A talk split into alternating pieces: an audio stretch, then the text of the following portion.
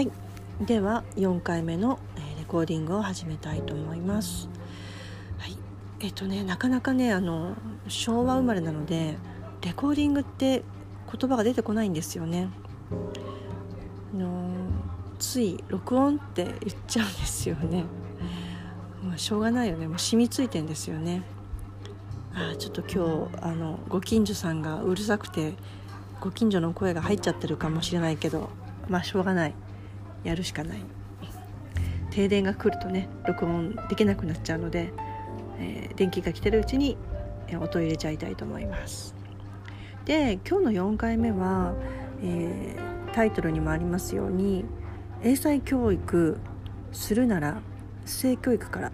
すべきという話をしようかなと思っています。で、えー、なんでね今日こういう話しようかなって思ったかというと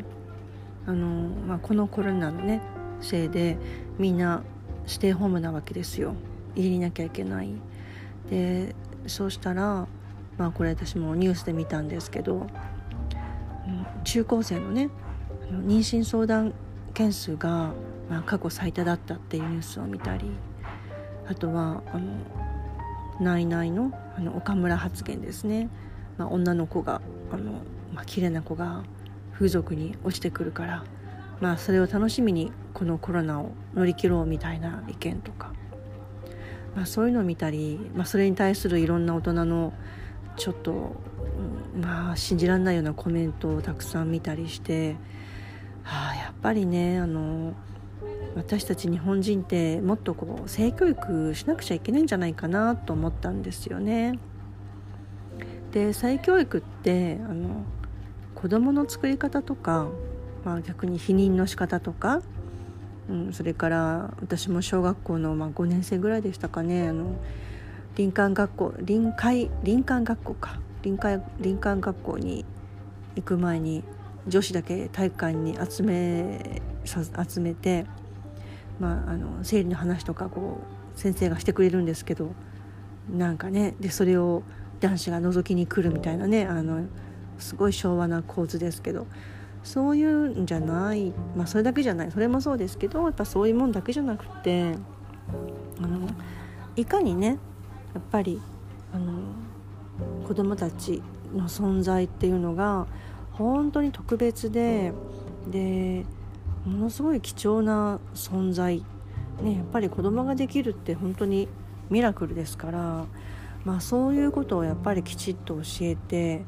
で本当に大事なんだよっていうことを教えるっていうことから始めたいなと思うんですよね。でやっぱりねあの日本人ってすごくあの自己評価が低かったりあのするって言われてますよね。やっぱり自分のこと大事にできない人が多いと思うんですよ。で私自身もあんまり若い時って自分のこと大事にしようなんて思ったことなかったしあのそういう自分に対する評価っていうのが異様に低かったりしたと思うんでしたんですけどで今の子もどうもそうらしくって、まあ、そういう統計がたくさん出てますよねネットでいくらでも拾えますけどもでそれってやっぱりそういうふうに小さい頃からあの大事な存在だよっていうことをあんまりこう言葉でもね教えてもらってないんじゃないかなと思うんですよね。まあ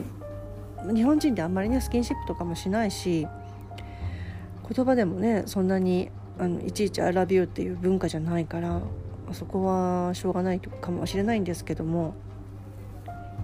でもそういうことをやっぱりきちっとね言葉で伝えていって自分を大事にするっていうことをまず学んででその次にあの相手もね大事にするっていうことやっぱり学んでいかなくちゃいけないかなと思うんですよね。さあじゃあねうん何歳から性教育って始めたらいいのかなっていうことなんですけど、うん、やっぱり子供をね持ってるあの、まあ、ママ友というかね友達と話してても中学校とか高校生ぐらいに子供がなっちゃうともう話しづらいって言いますよねまあ多分それはそうだろうなと思いますもう中学校高校になったらね今もうネットでいくらでも情報が入るから自分たちが中学高校の頃と比べたらもう比べ物にならないぐらい情報量がもう入ってると思うんですよね。で照れくさいし思春期だから親と面と向かってそんな話って多分できないと思うんですよね。はまあじゃあいつからなのかなっていうと、まあ、子供がねあのクレヨンしんちゃんとか見たりあとはあの保育園幼稚園に行ったりするともううんことかねしっことかお尻とかねそういうのであの盛り上がる年って必ず来るんですよね。やっぱりそのぐらいから始めないといけないんじゃないかなと思います。まあ、それは私だけの意見じゃなくてよく性教育なんかをねあのしている人たちのこうツイートとか意見なんかを見るとやっぱり似たようなこと、まあ、似たようなこと言ってますよね。やっぱり本当小さい時からねまた自分の体とか人の体に興味を持ち始めた頃からあのしっかりと話していかなきゃいけないかなと思います。でももちろんあの、ねそのまあ、脳の発達というか理解できることできないことっていろいろ年代年代で子供ありますから、まあ、その発達段階に合わせてね分かるところまで分かるように話していくっていうところ、まあ、なかなかね難しいですよね。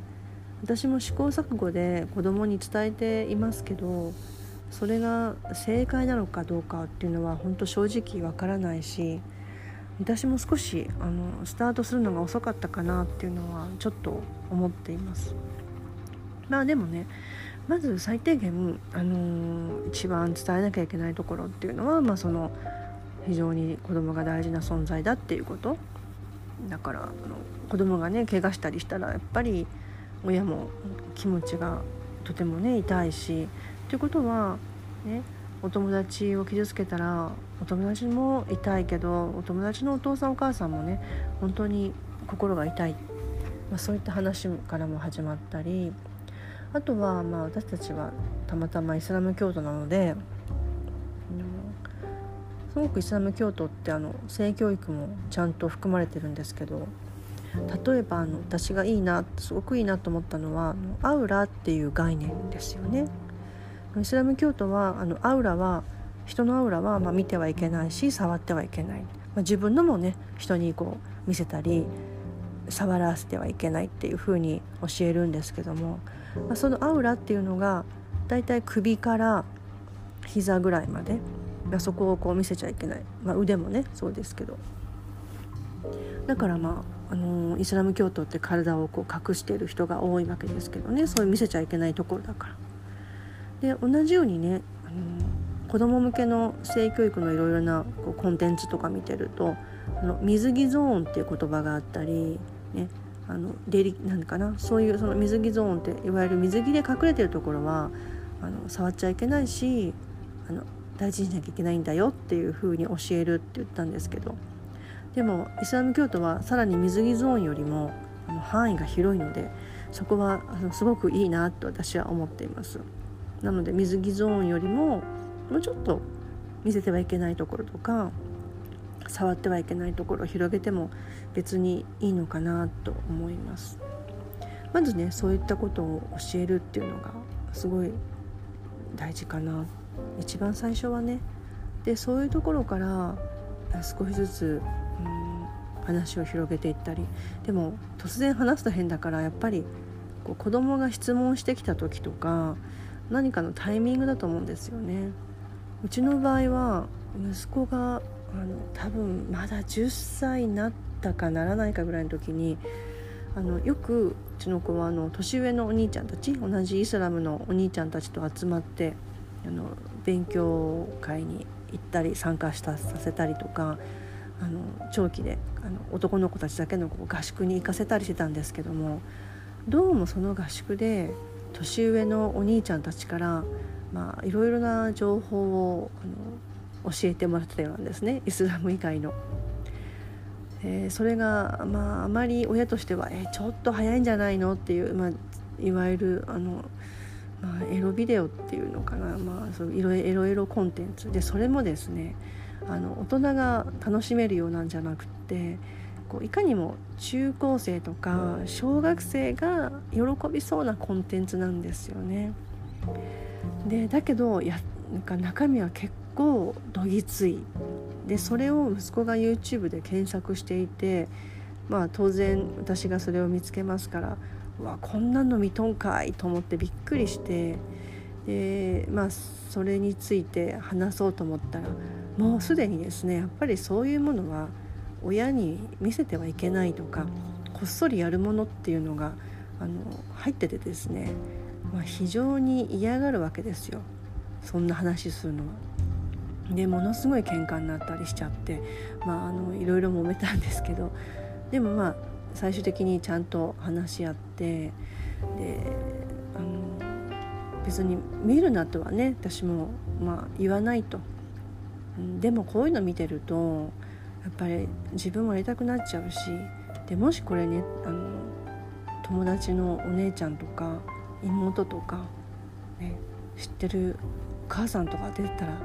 どうよってこういう扱いされたら知ってる人たちがこういう扱いされたらどう思うっていうふうにしてちょっとねやっぱりその女性をものとして見ないようにしてほしいなっていう話をあのしてます。でそういうことがあってからはあの息子の態度でもし私に対してこう物的に扱うようなことがあったら結構厳しくあの怒るようになりましたね。私も物じゃないっていうあの、ね、ついつい子供だからもちろん甘えてくることはあるんですけどでもだんだんねやっぱりあのもうもうすぐうちの子も11歳になりますからあの礼儀というかあの尊え私の私も人間だしちゃんと尊厳を持って、うん、来てほしいっていうのかなハグする時とかママに甘えてくる時も自分の都合のいい時にもちろんそうしてほしいのは分かるんだけどもでもちょっとこう一呼吸置いて私が今何をしてるかとかなんかそういうことをこう考える癖をつけてもらえたらいいなと思ってちょっとこう距離を置くようにかといって受け入れないわけじゃないんですけどねもちろんスキンシップはうちもたくさんするんだけどもでもあのそういうことを言うようにしてます、うん、少しずつね。あとは、まあ、テレビでたまたまそういうちょっとやらしいシーンとかあっても、まあ、あの変にチャンネル変えたりしないであ今チャンネルって言わないねリモコンだけどねリモコン番組を変えたりしないで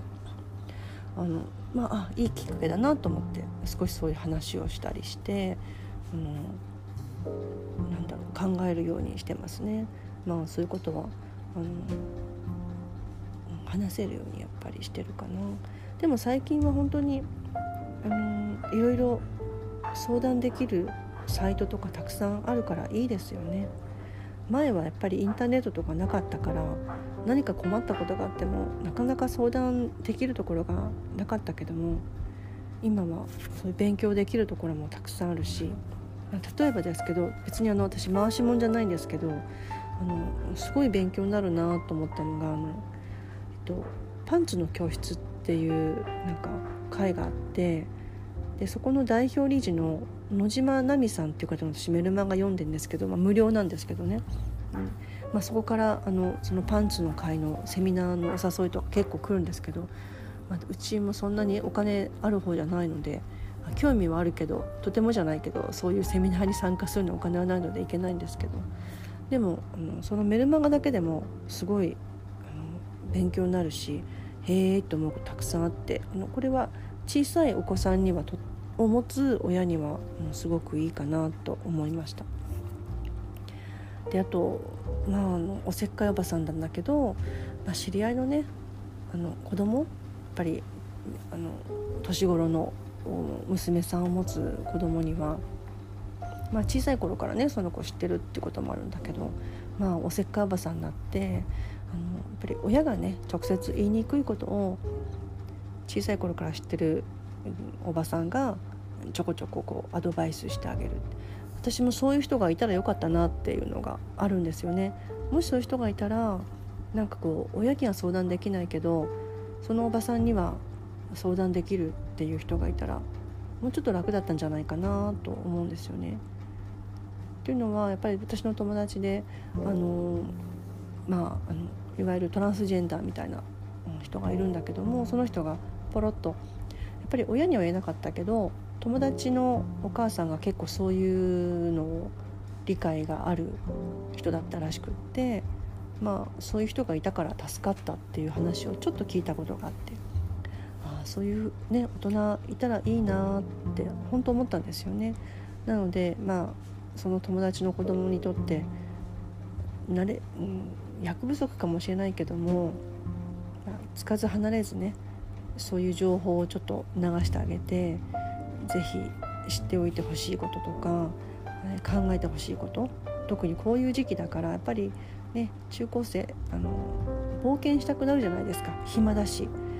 えー、いろんなあのサイトにも簡単にね行けちゃうしインターネットで。そうするとあの知らぬ間にずるずるハマってたりねするかもしれない。でもそういう時にハマってもね助けてって言える人とか場所を知っとけばなんとかなると思うんですよね。やっぱり一人で抱え込んじゃうのが一番怖いと思います。本当に。ね。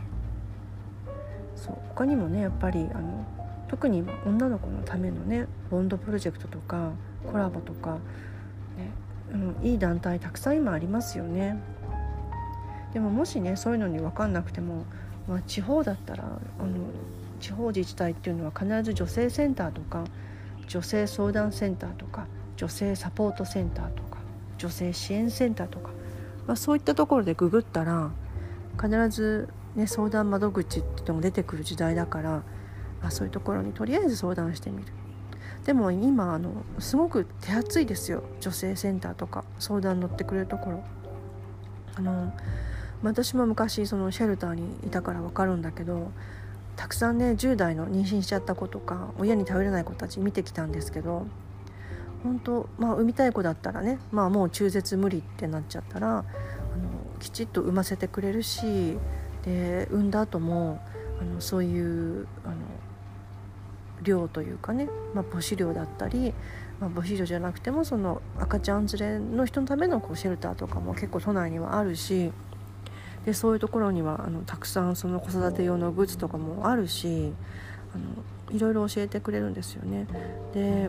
あの保護してもらえてました。あいいなと思いましたよ本当に。あのこういうとこにつながった子は良かったなって。だけど結構厳しいんですよね。いろいろあのルールがやっぱりあのスマホ使っちゃダメとかね。門限があったりとかあのいろいろあるんですよねシェルターって。もちろんそれはやっぱりその人たちを守るためなのでルールがあるんだけど。でそうするとねあの若い子はねルール守り守れないんですよね。ですぐにまた新しい彼氏ができちゃったりとかね。そうするとやっぱり窮屈になっちゃって、ね、あのそういうところから突然消えちゃった子とかねいました、ね、どうしてんのかな？本当にその子なんかも。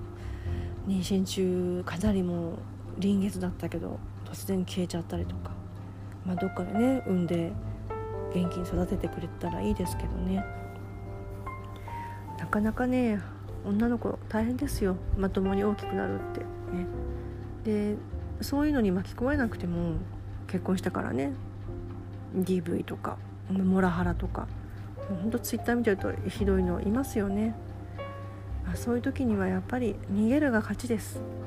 ぱり生き延びるためにねあのあんまり我慢する必要はないのかな。いやないでしょ、まあ、もちろんねあの私イスラム教徒なんであの我慢することはあの非常に、まあ、得が高い行為というか、ね、我慢しましょう耐えましょうっていう風なところがあるんだけど私でもあんまり耐えすぎるの良くないかなって思います。どっかで、まあ、見切りをつけてね逃げていった方がいいんじゃないかなと個人的にはね思います、うん、その方が。子供もしんどいですよね。お母さんがしんどいと。本当に、まあ、今日はちょっといつも私これ15分ぐらいで終わりにしようかなと思ってるんですけどもうそろそろ20分ぐらいになっちゃうのでこの辺で終わりにしたいと思います、まあ、またこういう話はねあのとても大事なので、えー、またいつか思いついたらあの話したいなと思っています。はい。それではまた、えー、皆さんも頑張って生き抜いてください。さようなら。